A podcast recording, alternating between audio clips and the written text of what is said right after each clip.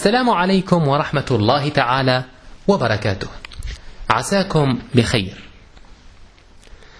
في نهاية ستينيات القرن الماضي قام الرئيس اللبناني الأسبق شارل حلو ولمن لا يعرفه فإن شارل حلو هو رئيس حكم لبنان بين أعوام 1964 و 1970 المهم قيل أنه في نهاية ستينيات القرن العشرين أي القرن الماضي قام شارل حلو بزيارة رسمية إلى دولة الكويت. وفي خضم تلك الزيارة تقرر أن يقوم الرئيس اللبناني بجولة إلى مقر الإذاعة الكويتية الرسمي. بلغ هذا الخبر مسامع مدير الإذاعة الكويتية فقرر هذا الأخير أن يقيم تكريما من نوع خاص للضيف الذي سيزور مقر عمله. إذ طلب من فريق الأرشيف العامل بالإذاعة الكويتية أن يجمع كافة الأغاني التي ترد فيها كلمة حلو وذلك بغية إذاعاتها أثناء تواجد رئيس لبنان في مقر الكويت في مقر إذاعة الكويت أقصد. كنوع من المجاملة والتكريم. وللعلم فقط ولمن لا يعرف فإن كلمة حلو هي كلمة تستعمل وبكثرة في دول المشرق العربي عند إخواننا في مصر وسوريا ولبنان وفلسطين وغيرهم. وتعني جميل جذاب رائع وكل ما يرد في سياق هذا المعنى. المهم تم تنفيذ طلب مدير الإذاعة الكويتية وجمع فريق الأرشيف كل ما توصل إليه من أغان فيها كلمة حلو. وعند قدوم رئيس لبنان إلى الإذاعة بدأت إذاعة هذه الأغاني. وقد كانت الأغنية الأولى للفنان محمد قنديل. بعنوان يا حلو صبح يا حلو طل يا حلو صبح نهارنا فل. وقد لاقت هذه الأغنية استحسانا كبيرا من قبل الضيف ومرافقيه. أما الأغنية الثانية فقد كانت للمطرب العراقي ناظم الغزالي. بعنوان قل لي يا حلو منين الله جابك؟ وهنا كانت الكارثة والطامة الكبرى. إذ أن الأغنية بها مقطع يقول فيه صاحبه قل لي يا حلو إيش جابك علينا؟ إمك جابتك وإحنا ابتلينا. سبب هذا المقطع وهذه الأغنية إحراجا كبيرا للضيف وللحكومتين. واستدعى تقديم الحكومة الكويتية اعتذارا رسميا إلى نظيرتها اللبنانية وتمت إقالة مدير الإذاعة الكويتية المتذاكي على الفور. لأنه قد انتقى هذه الأغنية من منطلق احتوائها على كلمة حلو دون أن يسمع ما فيها. وهذا درس لنا جميعا فلا بد لنا في جميع تعاملاتنا وفي مختلف نواحي حياتنا. ألا نحكم على الأشياء من مظاهرها فقط بل لابد من التعمق داخلها ومحاولة معرفة كل مكامنها لأن المظاهر خداعة كما يقال وهذا المثل ينطبق في عدة مواقف وأحيان.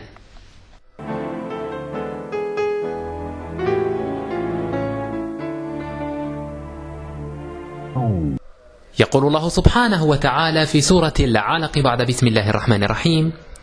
اقرأ باسم ربك الذي خلق. صدق الله العظيم. فبينما كان رسول الله عليه الصلاة والسلام مختليا بنفسه في غار حراء نزلت عليه أول آية قرآنية من الله سبحانه وتعالى بواسطة الملك جبريل عليه السلام وهي آية اقرأ. ومن هنا تتجلى أهمية القراءة ليس في الإسلام فقط بل في مختلف نواحي الحياة اليومية للإنسان. بيد أننا قد اخترنا آية من القرآن الذي يعتبر جزءا من الدين الإسلامي فقط لكون أن هذا الأخير يعتبر دستورنا الأول وميثاقنا الذي يسير شؤون حياتنا اليومية نحن المسلمون. لا يمكن الشك في أن القراءة تلعب دورا كبيرا جدا في زيادة وعي الإنسان وإدراكه لما يحيط به وفي تنمية ثقافته وفكره وعقله. فبغض النظر عن المجال الذي يطالع الإنسان فيه والكتب التي يقرأها إلا أن النتيجة المشتركة بين كل تلك المجالات هي الثقافة والأفكار الجديدة والمعارف. للقراءة رواد كثر وهم ينقسمون إلى نوعين. فمنهم من يعتبر أن القراءة هي هواية يمارسها في أوقات فراغه بينما أن هناك نوعا آخر يرى القراءة ضرورة وليست هواية بل ويتخذ من هذه الفكرة شعارا له. فهل سمعتم من قبل عن مؤسسة أسبوحة أو مشروع أسبوحة؟ ما هي الأفكار التي تملكونها حول هذا المشروع؟ كتعريف بسيط. أسبوحة هي مشروع عربي ضخم يسعى لتجسيد وتحقيق أمة إقرأ.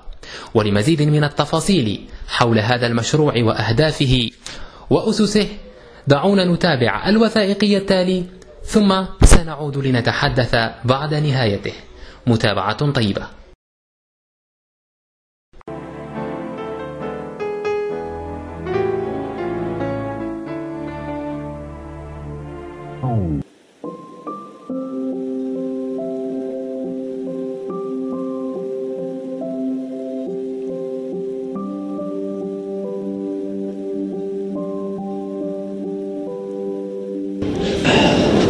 صباح الخير.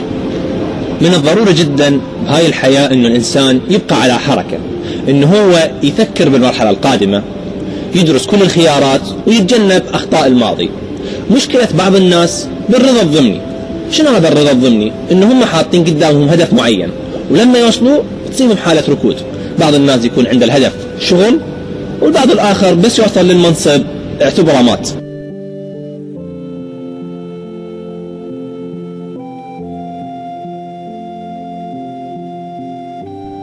هكذا كانت البداية. هكذا كانت الانطلاقة. من فكرة إلى مشروع إلى صرخة إلى صدى إلى قبول فنشأة ثم نجاحا باهرا لامس سحاب السماء.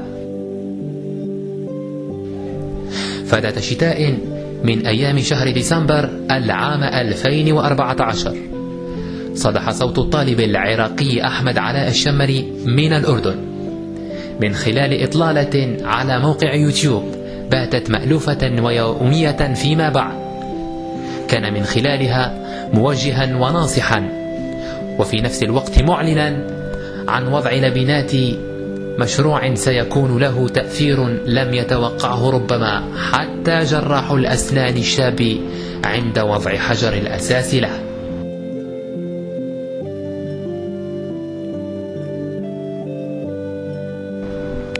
لا ركود. هذا هو عنوان أولى حلقات السلسلة التي شكلت مهدا للمشروع الذي لم يعرف الركود مذ أن رأى النور في ثوانيه الأولى وحتى هذه اللحظة.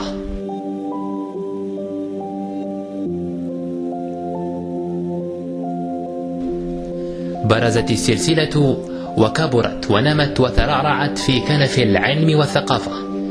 لتنجب لنا في الثاني عشر من سبتمبر العام 2015 مولودها الأول الذي سمي أسبوح 180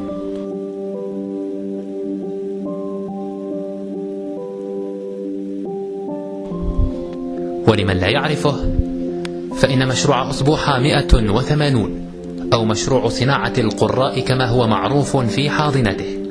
هو أضخم مشروع عربي لصناعة القراء. يسعى لتأسيس جيل مولع بالقراءة والتثقيف. ويعتمد في ذلك على وسائط التواصل الاجتماعي. ويستعمل التعليم البديل كمنهج لإيصال دروسه.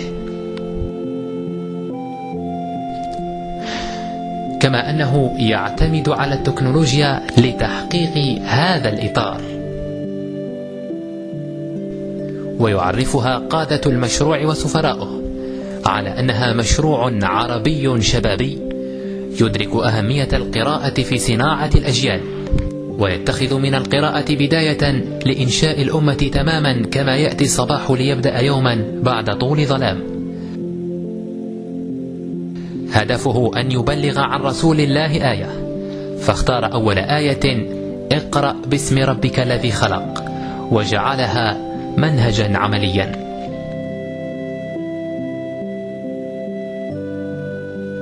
هو فريق تطوعي يؤمن بأن التعدد في المشاريع البسيطة يعطي نتائج كبيرة. ببساطة هو مشروع ضخم لبناء جيل مثقف وواع. شعاره القراءة ضرورة وليست هواية.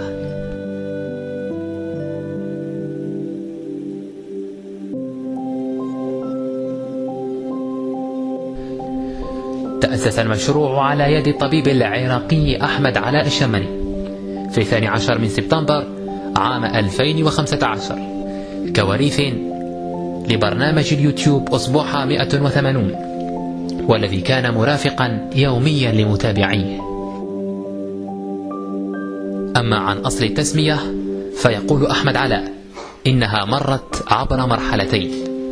فأولا أخذت اسمها من سلسلة اليوتيوب أصبوحة 180 التي كانت تبث كل صباح بمثابة صباح جديد وإشراقة تأتي بعد ظلام. أما 180 فهي نسبة تغير الإنسان بالدرجة في حالة مواظبته عليها. إضافة لعدد الثواني التي تستغرقها كل حلقة وبشكل يومي. إذ أن كل حلقة من تلك السلسلة كانت تستغرق زهاء 180 ثانية. ومن جانب آخر فإن الفكرة وبعد تطورها ودخولها حيز القراءة والتأطير الثقافي. كانت بمثابة أصبوحة أو نسمة صباحية جاءت لتقضي على ظلام الجهل والفقر الفكري. أما العدد 180 فقد بقي يمثل دائما درجة التغيير التي يمكن أن يوصل إليها الإنسان في حالة مواظبته على متابعة تلك القراءة في المشروع.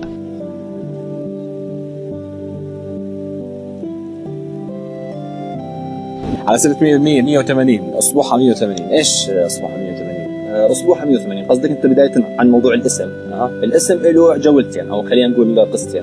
القصة الأولى اللي حضرتكم ذكرتوها لما كان هو برنامج يوتيوبي. الفكرة كانت كنت في عمل الطلابي واتحاد نعم. الطلبة في في جامعتي. وكنا على وشك إنهاء هذه المرحلة فردنا نطلع فكرة.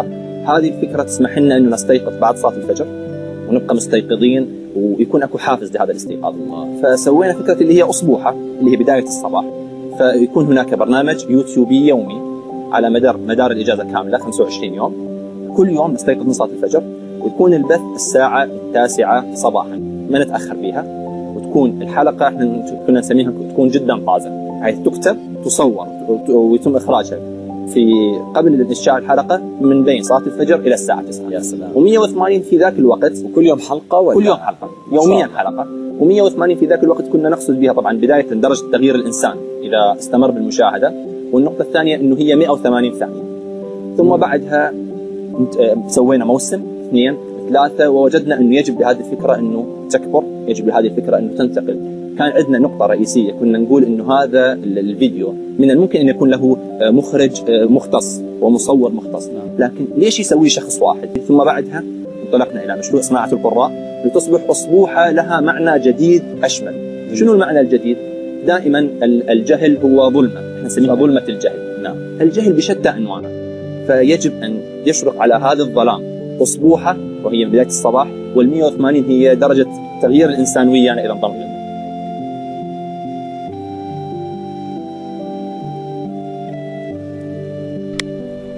أقل من عام على بدايته في العراق وانتشاره في مختلف الدول العربية وغير العربية.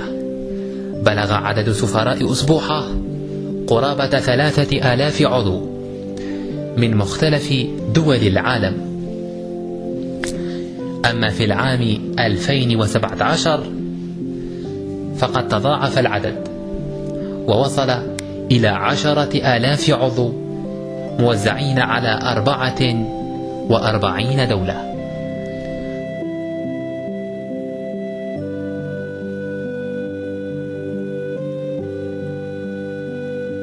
تقدم أصبوحة مجموعة من الكتب المتنوعة وفقا لمناهج خاصة وفي مختلف الميادين.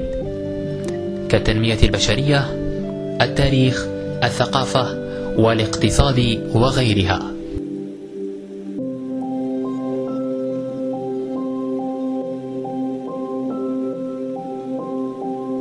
بعد دخولك إلى صفحة أسبوحة على فيسبوك وتقديمك لطلب الانضمام المرفق بمعلوماتك الشخصية. يجرى لك امتحان صغير لمعرفة مستواك في القراءة والتلخيص وهو بمثابة امتحان مستوى من أجل معرفة قدراتك في هذه الميادين. يعرف الامتحان باسم المرحلة التحضيرية. وكذلك بالإنجليزية Candidate of أسبوحة أو المرشحون لدخول أسبوحة ومن ثمة يتم تزويدك بمعلومات المشروع. من روابط مجموعات سفراء أسبوحة على الفيسبوك ناهيك عن توجيهك إلى الفريق الخاص بك وبداية العمل مع هذا الفريق تحت إشراف قائده.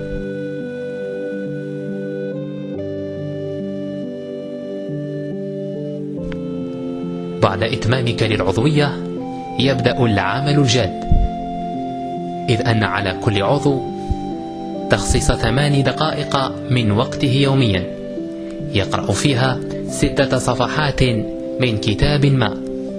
وبعد إتمام قراءته ينجز ملخصا حول تلك الصفحات التي قرأها ويعرضه على أصدقائه في المجموعة.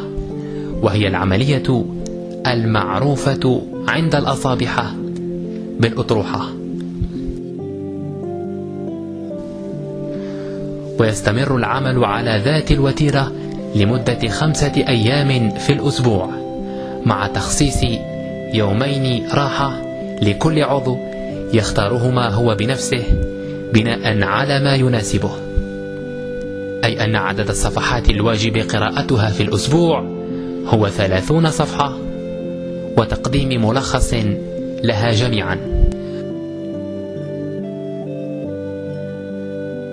ولعل ما يزيد الأمر متعة وتحديا وإثارة هو وجود مراقب يشرف على كل عضو ويقدم تقييما أسبوعيا وشهريا له من أجل قياس درجة تقدمه في القراءة وكذا التلخيص.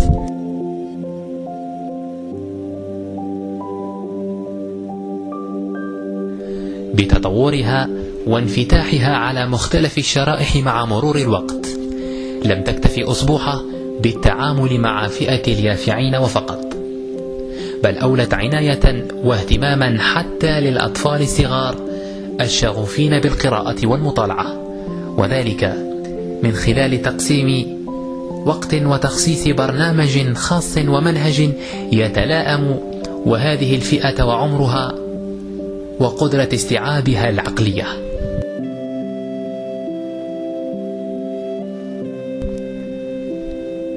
تقدم أصبوحة كذلك مجموعة من الفقرات المنوعة والدائمة التي ترافق أعضاءها بشكل متواصل. على غرار أطروحة الجمعة غرد بأطروحتك لقاء مع كاتب وغيرها من الفقرات والبرامج التي تثري محتوى هذا المشروع الغني أصلا.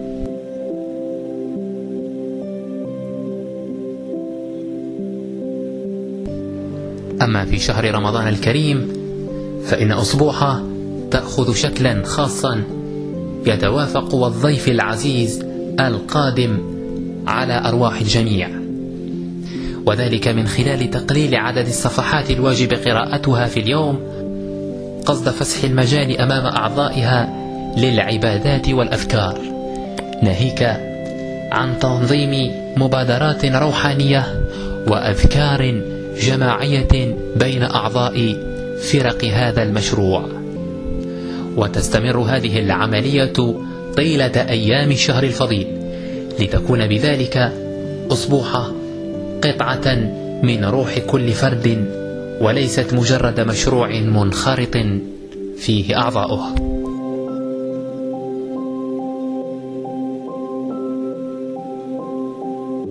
ترى أصبوحة أن الالتزام بالقراءة سيجعل صاحبه يتدرج في مستوياتها كل 121 يوما وهذا وفق عمل منهجي ومنظم.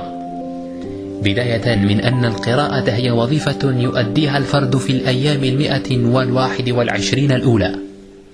ثم تتحول القراءة إلى عادة اكتسبها الفرد بعد أن مارسها في الأيام المئة والواحد والعشرين الثانية. لتصير القراءة في الأيام المئة وواحد وعشرين الثالثة إدمانا وضرورة صار الفرد مدمنا عليها ولم يعد قادرا على مفارقتها بعد أن سكنت روحه وكيانه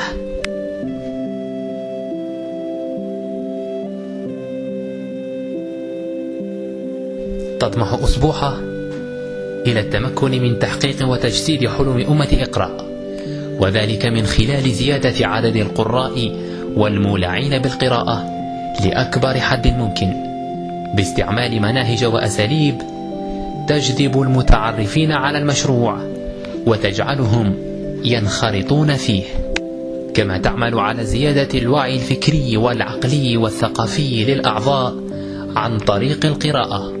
ثم الاستفادة مما تتم قراءته لكي تصبح المادة المطالعة مادة قابلة للتدوير والرسكلة في العقل البشري وتساهم في إنتاج أفكار وصناعة أجيال مثقفة وطموحة ومتعلمة.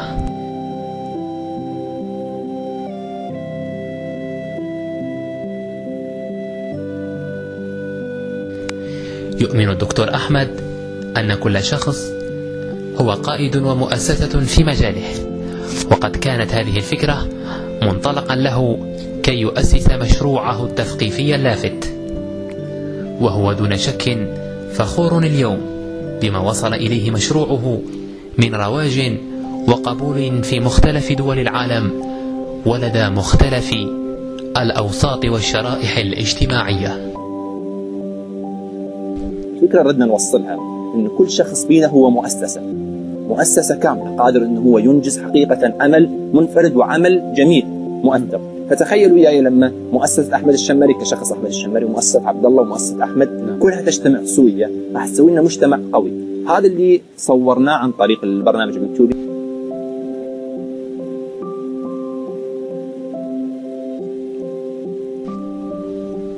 يأمل أعضاء فريق أسبوعة في إنشاء منصة خاصة بهم.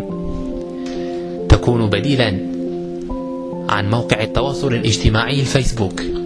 وذلك تفاديا لأي طارئ قد يصيب هذا الأخير. من شأنه أن يحطم كل ما بناه المشروع على هذه المنصة خلال الأعوام الماضية. ويؤمن أعضاء فريق أصبوحة بأنهم قادرون على تحقيق هذه الفكرة. وما زالوا متشبثين بها وساعين إلى الوصول إليها. لتكون بذلك أكبر تحد يقف في وجه أصبوحة حاليا لكنها تبدو واثقة من تجاوزه والنجاح فيه تماما كما نجحت فيما سبقه من التحديات والمصاعب.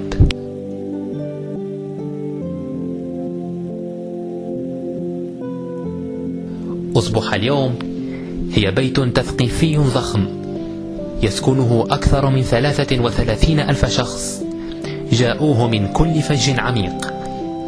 ولو سألت كل أولئك الأعضاء عما استفادوا منه من خلال تجربتهم في أسبوعه فستكون إجابتهم واحدة بصوت واحد أنه زيادة على الجانب الفكري والتثقيفي الذي نهلوا فيه كثيرا عن طريق أسبوعه فإن أكبر فائدة لهم كانت تعرفهم على أشخاص من مختلف دول العالم وذو ثقافة مختلفة وطموح كبير يبحث عن مكان ليتفجر فيه ولم يجد الفرصة المناسبة في بيئته.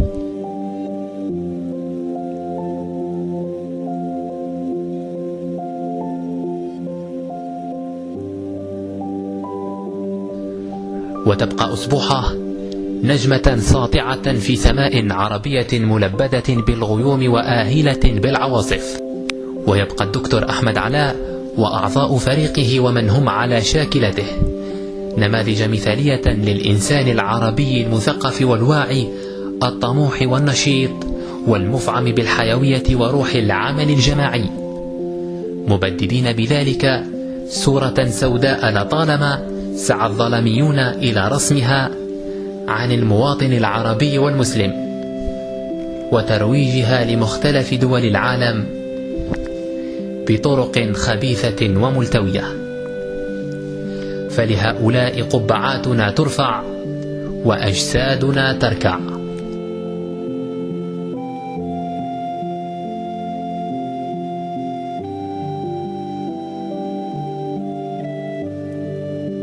الفساد هو نوع من ظلمات الجهل. حتى حتى الاحتلال العسكري حتى حتى الرشوة وغيرها والكذب كل هذه من ظلمات الجهل.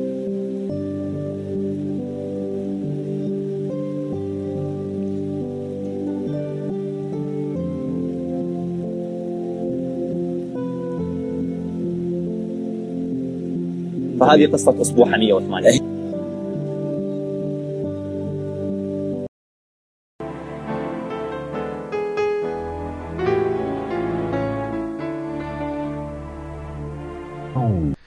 هذه هي قصة أسبوحة 180 كما قال مؤسسها والأب الروحي لها الدكتور أحمد علاء الشمري.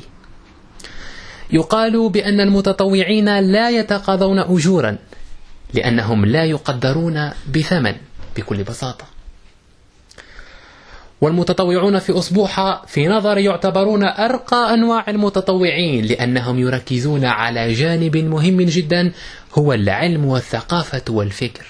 فهم يخصصون من وقتهم لتثقيف ومساعدة غيرهم وتبادل الأفكار والمعارف إذ أنهم يجسدون ليس آية واحدة فقط بل أكثر من آية. اقرأ باسم ربك الذي خلق وتعاونوا على البر والتقوى وغيرها من الآيات. ما يدعو للأسف حقا هو أن إعلامنا العربي وعلى كثرة قنواته وشساعة المساحات التي يعمل فيها ويغطيها ناهيك عن تنوع برامجه وضخامة الميزانيات المخصصة له لا يولي اهتماما وعناية بهكذا مشاريع. ومع الأسف أكررها للمرة الثانية.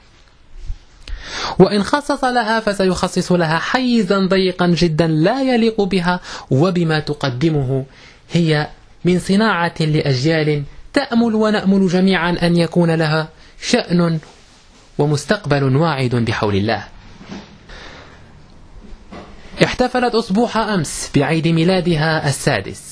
ومن هذا المنبر البسيط أوجه لها تحية خاصة وأقول عيد ميلاد سعيد لأصبوحة وللأصابحة دامت أصبوحة مزرعة وحقلا مثمرا يعطي من حين لآخر أجود أنواع الثمار الفكرية. ودام الأصابحة تاجا على رؤوس العلم والفكر في الوطن العربي خلال القرن الحالي مع تمنياتي بالدوام والاستمرار والرقي للمشروع ووصوله إلى أكبر عدد من هذا العدد الذي يحوزه حاليا ولو أن 33 ألف شخص لا يعتبر عددا هينا ماذا عنكم؟ هل أعجبكم المشروع؟ هل تفكرون أو على الأقل هل بتم تفكرون في الانضمام إليه والانخراط فيه؟ ما الذي يمنعكم؟ سأضع لكم في صندوق الوصف رابط صفحة أسبوحة على الفيسبوك. لمن اهتم بالفكرة وأراد أن يصبح جزءا منها وبحول الله ستفيده. يمكنكم الدخول على رابط الصفحة ومراسلتها وستتلقون ردا بحول الله من أعضائها والذين سيرشدونكم إلى الطريقة الصحيحة من أجل أن تصبحوا أعضاء في المشروع. أود في نهاية حلقة هذا الأسبوع أن أشكر الآنسة علا أسامة حافظ والتي كانت مهندسة حلقة هذا الأسبوع والواقفة وراء إنجازها وفكرتها وذلك من خلال مجموعة من الإرشادات والمؤشرات التي ساعدتنا في إنجاز الوثائقي لربما كانت الصورة التي ترونها كغلاف للحلقة أبرزها.